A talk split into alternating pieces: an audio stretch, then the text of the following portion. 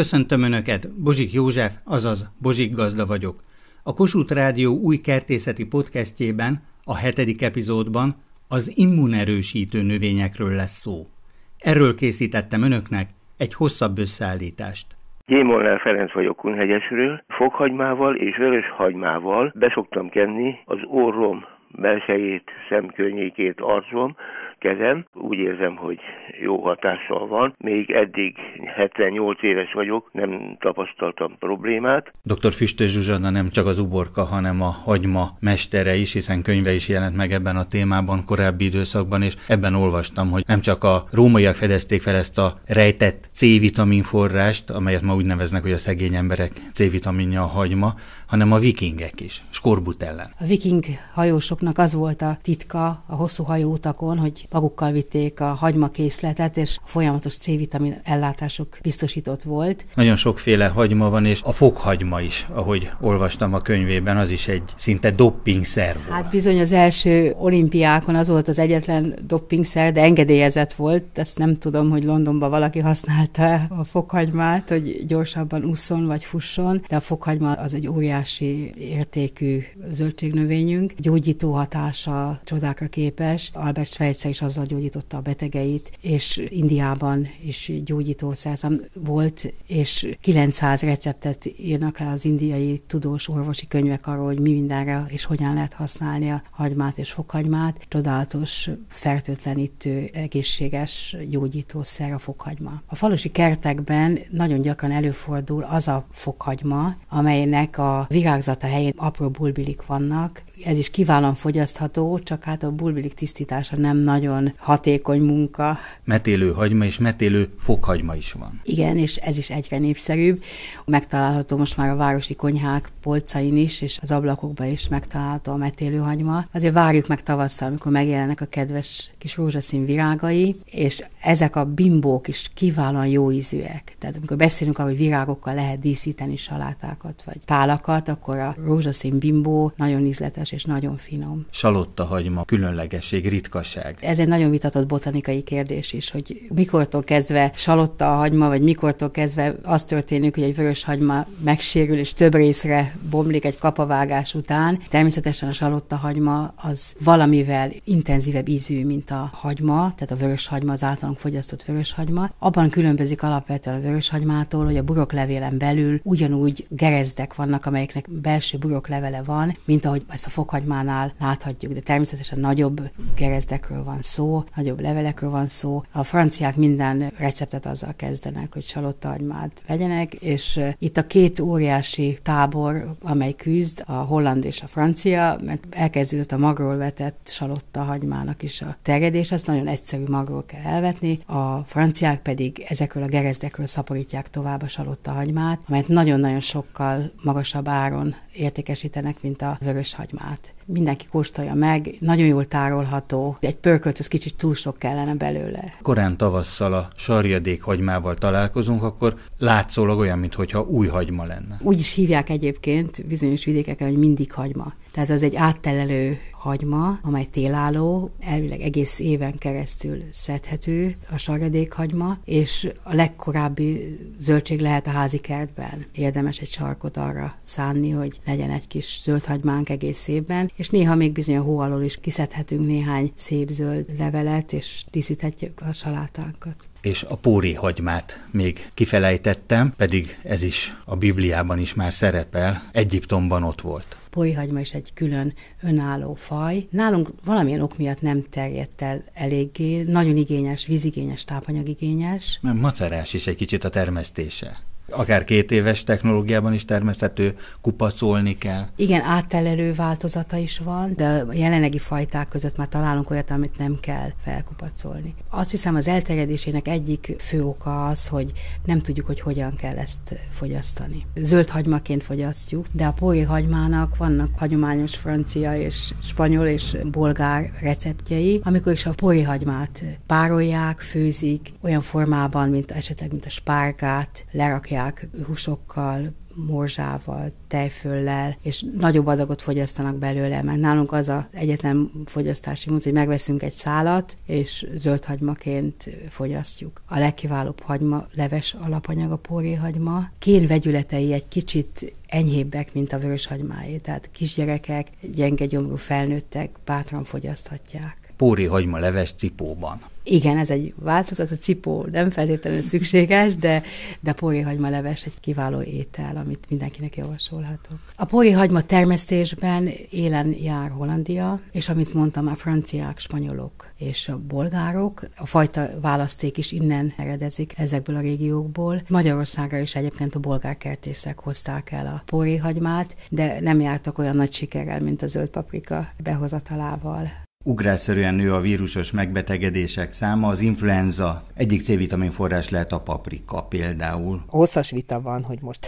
Chile, vagy Mexikó, vagy Bolívia, szóval mindegy, a lényeg az, hogy ez dél-amerikai származású ez a növény. Dr. Múr Józsefné Andrea paprika nemesítő. A chili az Mexikóból jön. Érdekes a paprika történelme, Kolumbusz, Kolumbusz orvosa, és akkor hozták hajóval át Spanyolországba, aztán török közvetítéssel, mint török bors érkezett magyar földre. De most, hogy beszélgettünk, mielőtt még bekapcsoltam volna a készüléket, hogy Kína a nagy paprika birodalom. Ázsiában inkább ezeket a nagyon erős, hogy úgy mondjam, chili típusokat szeretik. Főként a koreaiak talán azok, akik a legerősebb ilyen pasztákat, meg ketchuphoz hasonló valamiket csinálnak, de de Kínába is rengeteg hegyes, erős paprikát csinálnak, és hasonlóképpen fölfűzik, házak oldalán szárítják, mint akár kalocsán járna az ember, és akkor őrleményt is készítenek, vagy csak ilyen darabosra törve bele az ételbe. Tajföldön is próbálkoznak fehér paprikát is etetni már az emberekkel, kevésbé szeretik.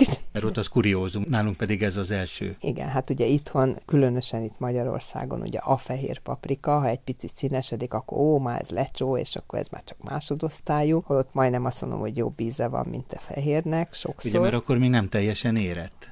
Hát igen, mert ugye a fehér szín az még csak egy gazdasági érettség, és amikor elkezd pirosodni, az lesz a valódi érettség, de hát a piac ilyen. És hát Szent Györgyi professzor úr és a C-vitamin feltalálása is itt a vírus terhes időszakban a paprikához azért, mint C-vitamin forráshoz bátran fordulhatunk. Ha a C-vitamint nézem, akkor a paprikában, tehát most mindegy, hogy pirosan, vagy fehéren, vagy zölden eszem, lényegesen magasabb a C-vitamin tartalom, mondjuk, mint a citromban. Tehát egy jó paprika az 10-12 deka minimum, és akkor azt gond nélkül megeszem egy uzsonnához. Sokkal több C-vitamint vettem magamhoz, mintha lenyelek egy kanál citromlét. Homoktövis, acerola, tehát akár magyar értékek, bogyós gyümölcsűek, vagy akár a világ kincsei. Kivi, most a homoktövisnek nagy reneszánsza van. Szit András mit szokott fogyasztani, vagy itt a családban? Hogy a paprika, és hogy hány milligram van mondjuk egy citromban, narancsban, pomelóban, vagy a paprikában, és ugye eszünk egy finom kis vajos kenyeret, és hozzáeszünk a paprikát, és akkor már megvan a C-vitamin bevitel, mert ugye a C-vitamint és a D-vitamint hangsúlyozzák most, hogy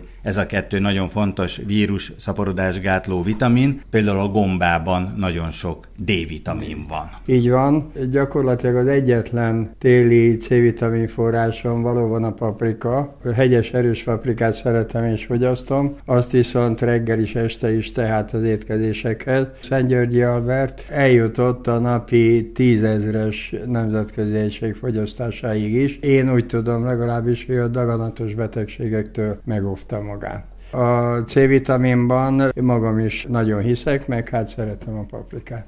Felső légúti betegségekkel küzdenek sokan. A gyógynövények világából melyek azok, amelyek önnek beváltak, vagy jól élekkel ajánlhatjuk kedves hallgatóinknak? Hát a bodzavirág kúra az mindenképpen nagyon jó. Lechner Judit kertészmérnök, biotermesztő. Nagyon érdekes a zsája és az izsóp együttes hatása. Mind a kettő erős baktérium ölő hatású, és a kettőből csinálunk egy nagyon finom teát, forrázunk, akkor azok a torokban, a szájban lévő összes baktériumot elpusztítják. Tehát ezekkel gargalizálni is lehet, teának is nagyon jók. Aztán ha kőgésről van szó, akkor a kakukkfű, hát ez egy univerzális csodaszer, erősíti is az embernek szinte a lelkét is, megerősíti, bátorító hatása is van, és A szurokfűnek van egy ilyen különös hatása, hogyha megfázásra gondolunk, hogy a hangszálak gyulladását tudja csökkenteni, és így nagyon jó az énekesek vagy pedagógusok, hogy valakinek hirtelen beszélni kell, akkor mindenképpen a szurokfű teát érdemes, vagy pedig ugye keveréket csinálunk, de ha a hangszálakról van szó, akkor a szurokfűvet ne felejtsük ki belőle semmiképpen. Kamilla Tea? A kamilla az egy nagyon jó gyulladáscsökkentő. Most a kamillára is vonatkozik, ami szinte minden gyógynövényünkre, hogy csak kúraszerűen fogyasztjuk. Mindig csak addig, amíg a betegség el nem múlik, és utána, tehát egy két-három hétig körülbelül, de hát a kamilla, meg általában ezek a régen használatos gyógynövényeink egy hét alatt minden nátát elmulasztanak. De a kamilla például a bél problémáira is jó, tehát a bélbe levő gyulladásokat is csökkenti, meg inhalálásra. Tehát érdekes, hogy nem csak teaként használjuk őket, hanem légutakon keresztül is bejutnak. Tehát így, amit már nagyon régen csináltak az emberek, hogy egy ilyen lepedő alá a kamilla páráját szívják fel az órukon keresztül, és a kakukkfű ugyanígy használható, meg fürdőként ugyanúgy a bőrön és a légutakon keresztül jut be hatóanyag. Hársfa, de itt ugye az ezüst hárstól óvakodjunk.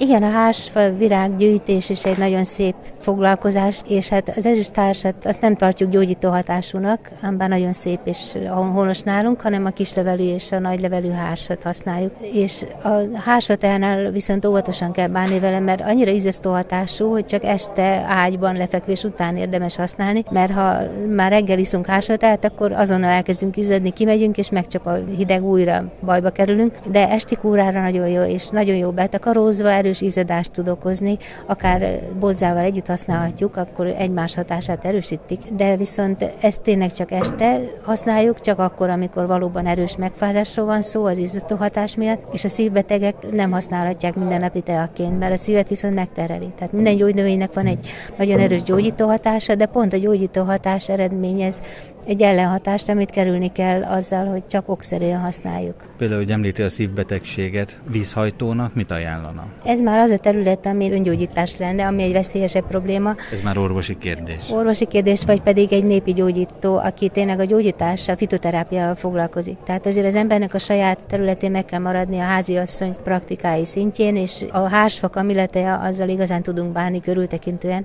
de azért a szív problémáira a galagonyateán kívül mást így nem mennék felelőtlenül ajánlani. A galagonyatea viszont csodálatos, akár a virágos ágvégteája, akár a termésekből főzött tea, az az öregedő szívet nagyon jól erősíti az új generáció, a fiatalok, hogy milyen készítményekre esküsznek, hogy a vírus terhes időszakban meg tudják védeni szervezetüket az influenzától vagy más betegségektől. Náki Olivia és Józsi kezében két különlegesség. Az egyik olyan, amelyet én még életemben nem is láttam, olajfa levél kivonat. Mire jó ez? Maga az olajfa levél és az ebből készült kivonatok, akár kapszura, akár por, akár csepp formátumban van. Nagyon jó vírus és baktérium készítmény. Éppen ezért nagyon jól kipucolja a szervezetet, illetve segít magának az immunrendszernek a megerősítésében. Ezáltal a betegségek megelőzésére is kiválóan alkalmas, illetve amikor már az ember megbetegedett, akkor is tudja segíteni a saját gyógyulási folyamatait.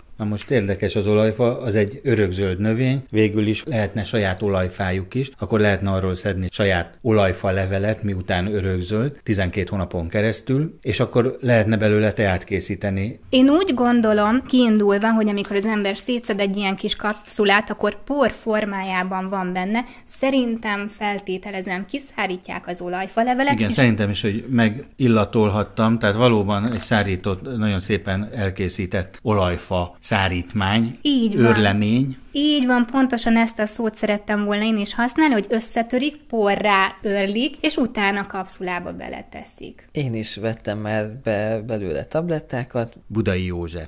Szerintem is nagyon fontos a megelőzés, az immunrendszernek az erősítése, a szervezet jó karbantartása. És itt van egy másik szer, amely Amerikából érkezett, már olyan értelemben, hogy a növény, az echinácea, a bíbor kasvirág, és Lechner Judit kolléganőm mondta, hogy nem véletlen ez is alkoholos kivonat tinktúra, mert csak az alkohol tudja igazából kivonni belőle, hiába forrázzuk, az igazi jó anyagok forrázása nem jönnek ki, hanem csak így cseppek formájában, de hát otthon is lehet készíteni alkohollal tinktúrát, hogyha az embernek van. Ugye ez nem saját készítmény.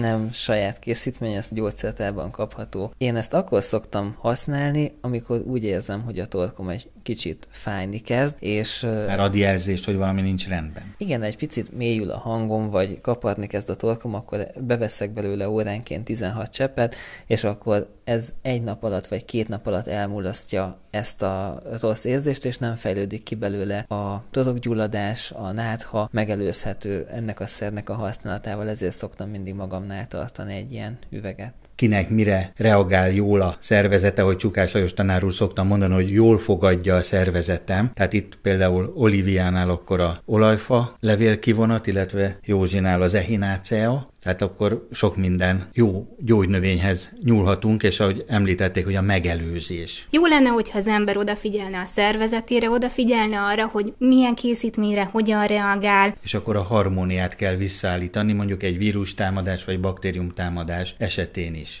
Így van, azt a szervet kell specifikusan segíteni, illetve tényleg a harmóniára visszatérve az egész szervezetet támogatni. Stílszerűen a Homoktövis utcánál kellett volna beszélgetni. Homoktövis mit mond? Nem sokat, de mintha a C-vitaminnal összefüggne. Ültetnének a kertbe? Hát nem tudom, hogy hogy néz ki, jó lenne látni. Hát igen, üdítőkbe mostanában szokták használni. Kollégákkal szóba kerül, vagy? Jött valami kertésző újság, és abban vannak benne ez a homoktövis, és valami újfajta, aminek most már nincsenek ilyen nagy tüskéi, meg hogy párba kell ülteni, hogy porozzák egymást. Dr. Orlóci László, az ELTE fűvészkertjének igazgatója és kedves családja fogadott Magdi, a felesége és lányuk Flóra is itt ülünk az asztalnál.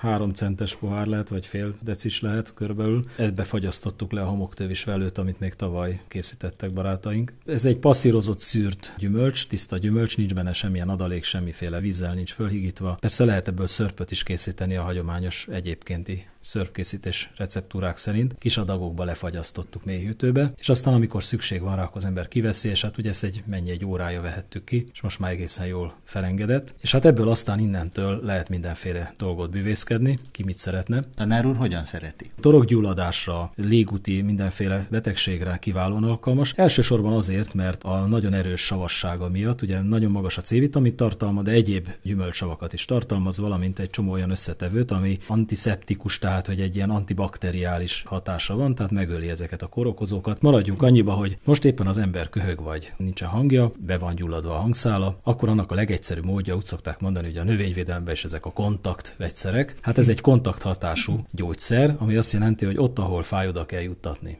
Na most ezt hogyan lehet megtenni? Úgyhogy egyszerűen fogok, és egy kanállal, plórával szoktuk csinálni azt, hogy fáj a torkom, fáj a torkom, na gyere ide, és akkor orr így befog, kanál be, kihúz, aztán ú, futok, gyorsan iszom rá egy kis vizet, mert Igen. borzasztóan savanyú. Mondjuk ezt teljes mértékben el tudom inni, hogy megittuk, és másnap már tényleg nem fájt a torkom. Már az biztos, hogy tulajdonképpen egy ilyen csoda hatása is van, bármilyen hihetetlen is. A nagypapámmal lepődtem meg a legjobban, mert ő egyébként minden ilyen úckodik, csak azt vettük észre, hogy egyre jobban fogy, és kér belőle utánpótlást. Ilyenek nagyon örültünk, almaleveset adtunk, ha jól emlékszem, bár ezt szerintem anyáik jobban tudják. Édesanyja? Tökéletesen bevált, valóban nagyon savanyú. Éppen tanár úr a mézet veszi elő, hogy ezzel a sav cukorarányt lehet harmonizálni. Kitapasztaltuk, hogy az almalé tompítja ezt a savasságot, almalével együtt, vagy alma pürével Százszázalékos almalével, vagy saját maguk készítik? Vagy akár püré, hogyha lereszeljük, vagy kipréseljük az almát, az lett a felnőtt készítmény, amit most Laci készít. És ezt hol fedezték fel? Külföldön? Észtországban, Tallinnban étlapról aperitívet választottunk, Zandorn,